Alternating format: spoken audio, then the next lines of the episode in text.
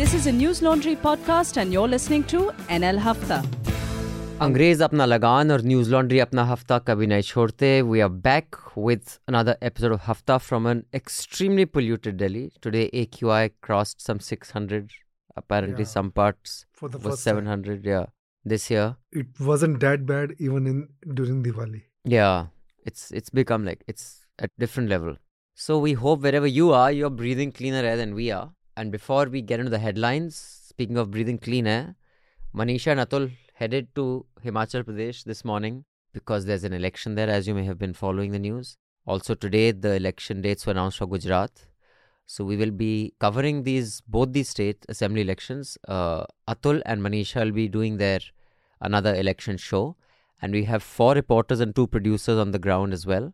And as you know, we don't take any ads because our motto is when the public pays, the public is served. So for all these years, you have been supporting our election coverage. Some of our election coverage has been pretty cutting edge. In fact, in the Bengal election, we found that lady whose face was used in the ad.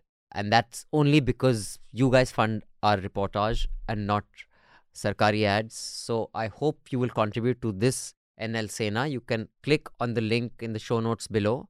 Or you can go to newsline.com and click on the Sena. 6 people over, 15-20 days over 2 states and several cities is expensive. It will go into several lakhs. So I do hope we don't have to, because we don't want to and we never will, run big-ass ad of Modi ji or Yogi ji or Kejriwal ji or KCR, who also runs big full-page ads. Now Gehlot has joined me. Gehlot has been running full-page ads. So we don't do that. So do go to newslaundry.com, click on the NL Sena button and do contribute so we can get you as many stories and travel as far and wide as required to get you the best of election coverage. On that note, let me introduce the panel. Since Manisha's on leave on the panel today. Not on leave, she's... I'm sorry, not... yeah, my bad. Basically, anyone who's not breathing Delhi air is on leave. It should be counted as leave because you're getting to breathe good air. So you're adding years to your life. So you actually added another few years. So actually, she should be paying us then. And she was very happy about it. In fact, both Atul was very happy about that. He's escaping Delhi. When they go to cover Gujarat, they have to go spend 3 days in Alang. Tell them to cover Alang and drink the water from Alang. Achha. Alang is the shipyard where they break toxic ships in Gujarat port. It's considered the most polluted place on earth. So as penance for going to Himachal while we are here, they have to get us an exclusive report from Alang while drinking the water from there. So on that note, let me introduce the panel. In the studio is Rahan Kripal. Hi, Rahan sir. I'm Abhinandan Sekri. Joining us on the phone line from Chennai is Jayashree. Hi, Jayashree. Hi. And joining us from Telangana is our guest today, Yunus Lasania. Hi, Yunus. Hi. So let me just introduce you to our audience. Yunus is the city editor of Siyasat.com. It's a Hyderabad-based English and Urdu daily. Yunus has over 10 years experience in reporting. He's a journalist. He's worked with 3 national dailies in his career. He last worked as a state correspondent for Andhra Pradesh and Telangana with Mint. And as you know, Mint is a part of the HT Media Group. He also runs an Instagram page, the Hyderabad History Project. That's pretty interesting because Hyderabad has a lot of history, man. That's true. It does. And is the host of Beyond Charminar, a podcast series on the history of Hyderabad, focusing on the lesser-known aspects of the city. Let's get into the Hafta with the headlines first. Jayashree, could you please do the honors? Yes. So here are the headlines of the week. A 140-year-old bridge collapsed in the town of Morbi in Gujarat. At least 130 people have died and 9 people have been arrested. Modi visited the site. And the members of the Rajkot and Morbi Bar Associations have refused to represent the accused in court. Which is unfortunate because only the ticket collector, the low-level managers, the owners have not been arrested. In fact, they weren't even named in the FIR. And they arrested security personnel who were posted at the bridge. Now, these guys aren't going to be represented and the owner is on the run. Such mighty convenient here. And of the easy pass that the BJP spokespersons are given on the shows was just disgraceful. Anyway, and also, I mean, the municipal guys also are to be blamed because if you look at the contract, it's just 1-page contract which does not even specify the kind of work they are supposed to carry. Nothing. And 29 lakh rupees. And there was no tender issue. It was just given to a single person. No, it was sublet to this iron welding welders. Right. Also in Gujarat, assembly election dates have been announced. It will be held in 2 phases on December 1st and 5th. Meanwhile, voting is currently underway for by-polls for 7 seats in 6 states. This includes Haryana, Maharashtra, Odisha, Telangana, and UP. Also in Telangana, an alleged Operation Lotus may have taken place, which is where the BJP stands accused of trying to poach MLAs from KCR's party. The High Court has asked the accused to surrender to the police. Meanwhile, the AAP has said it has proof that Operation Lotus did take place. The Delhi police have searched the offices of The Wire and the homes of its editors. It seized 18 devices, including a reporter's phone. This is after Amit Walia filed an FIR against them. The Wire has also filed a complaint, this one against its own researcher, Devesh Kumar, over the Meta coverage. I think Devesh went to the crime branch and has provided his statement. The Supreme Court has reiterated that the two-finger tests must not be conducted and that those who conduct it will be guilty of misconduct. I think a lot of people have been reporting that the Supreme Court has now banned it, but I believe the ban was in at least 2013. 2014, the notification had happened, and 2013, Supreme Court had given a judgment in one case that this practice should be stopped immediately. So the government enacted, some kind of act they came up with in Parliament in 2014. But this just goes on. And nobody gets punished also. Yeah, exactly. Same thing with this Section 66A. They're still booking people under a section that's been struck down. The government printed 10,000 electoral bonds worth 1 crore each ahead of the assembly elections. Yeah, this is according to replies to 2 RTIs. So clearly this is an expensive election. I mean, the kind of money being spent on elections, it's just a different level now, man. Then yes, news from Delhi NCR. I apologize to 2 of our panelists because the AQI has peaked. It is reportedly above 600 or 700 in some areas. In response, the government has banned construction and demolition activities across Delhi. It's promised 5,000 rupees per month to construction workers during this period. And the AAP and BJP are blaming each other as to who is responsible. Is it the Delhi government or is it the central government or the Punjab government, and so on. The IT ministry has notified the creation of grievance appellate committees that will oversee content moderation decisions. Rajiv Chandrasekhar said the committee will be in place by November 30th. Well, basically what this means is that if your post is taken down by, or your comment is taken down by YouTube or Twitter, Facebook takes down your post, you can complain to this committee and they are the final arbiters of whether that should be taken down or not. Now, interestingly, this also applies to the comment section of news websites because we are also then that public square thing applies. So it's actually rather problematic what they have done. I mean, they can decide who gets to say what on the internet, and that's a problem. Yeah. If you are unhappy with a decision taken by an intermediary or a social media platform, then you can always challenge it to a committee. Yeah. There have been issues with governors in states. This is Kerala and Tamil Nadu. The DMK has asked its allies to sign a joint petition asking President Murmu to remove Governor R. N. Ravi, or ask him to resign. In Kerala as well, the government has accused Governor Arif Muhammad Khan of political interference. The Enforcement Directorate has summoned Jharkhand Chief Minister Hemant Soren in an illegal landmining case. And for money laundering. And as we speak, he's making a speech to all his followers and his audience, his constituency, saying that if they have the guts, let them arrest me. Meanwhile, in Ladakh, hundreds have protested, demanding full statehood and recognition under the 6th schedule of the constitution. In Brazil, left candidate and former president Lula da Silva has beat Bolsonaro to come back to become president. And also in Denmark, a 5-party center-left bloc has retained majority in parliament. This is led by Prime Minister Mette Frederiksen. In Qatar, and this is quite shocking news, thousands of migrant workers have allegedly been evicted from their allocated apartments and given 2-hour notice to do so. This is allegedly to provide accommodation for visiting soccer fans during the FIFA World Cup. And the last headline is that Elon Musk has said Twitter will charge $8 a month for the coveted blue tick, by which you can get a verification badge. He called it Twitter's current lords and peasants system and said it is bullshit, power to the people.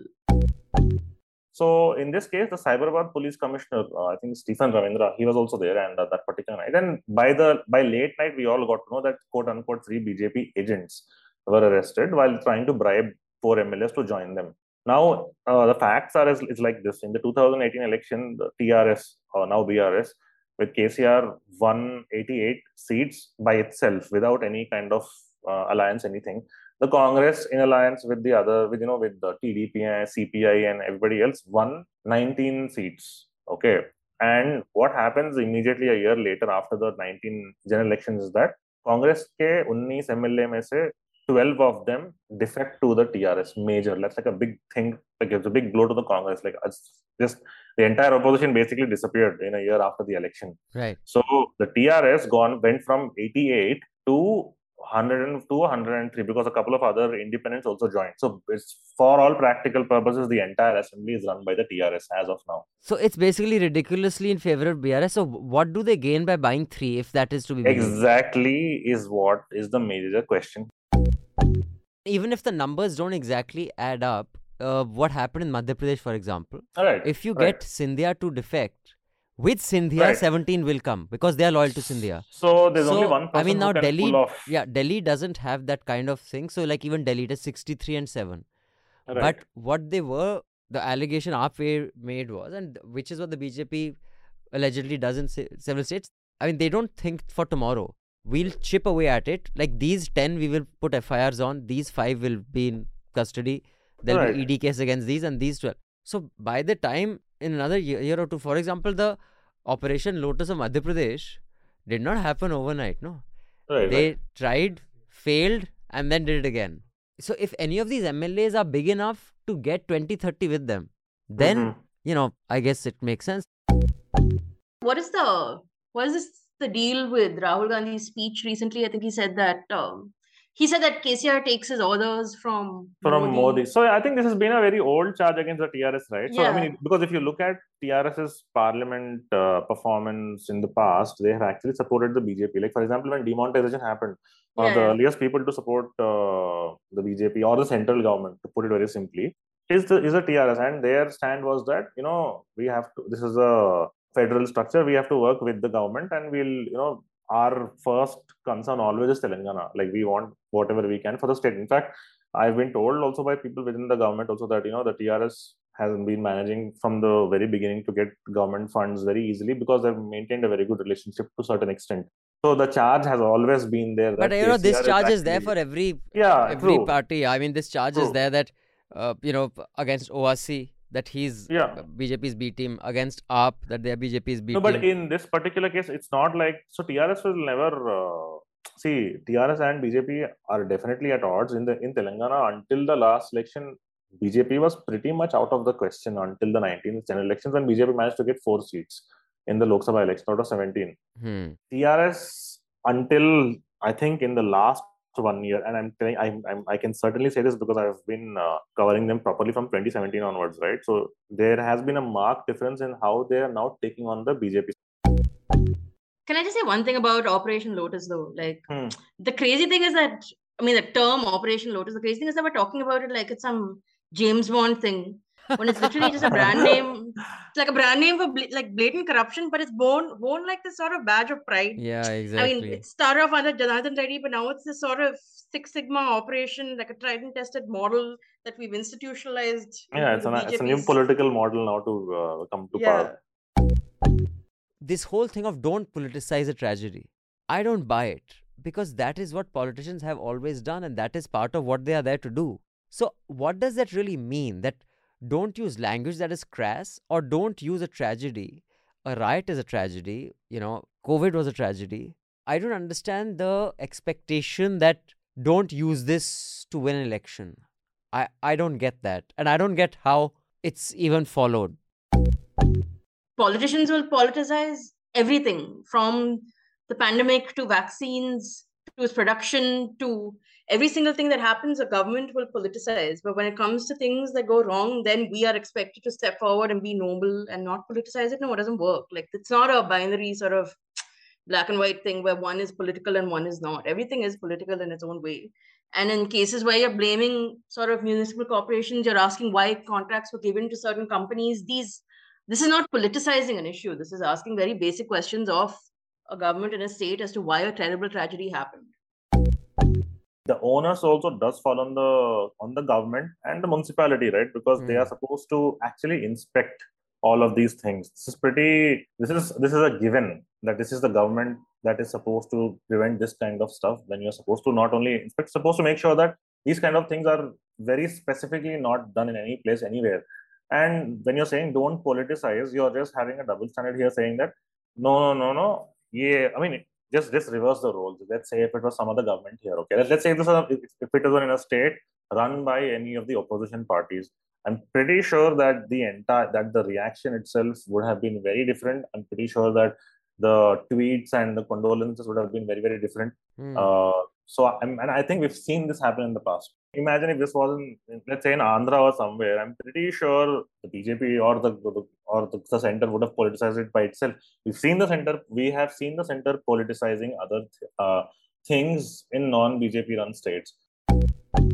To say that don't politicize it is absolutely bullshit. Yeah. It is absolutely ridiculous. So if you just look at there are lapses at all counts. I mean, whether the municipality, the guys who had this project for 25 years, and these guys further sublet it to someone who have no expertise into it.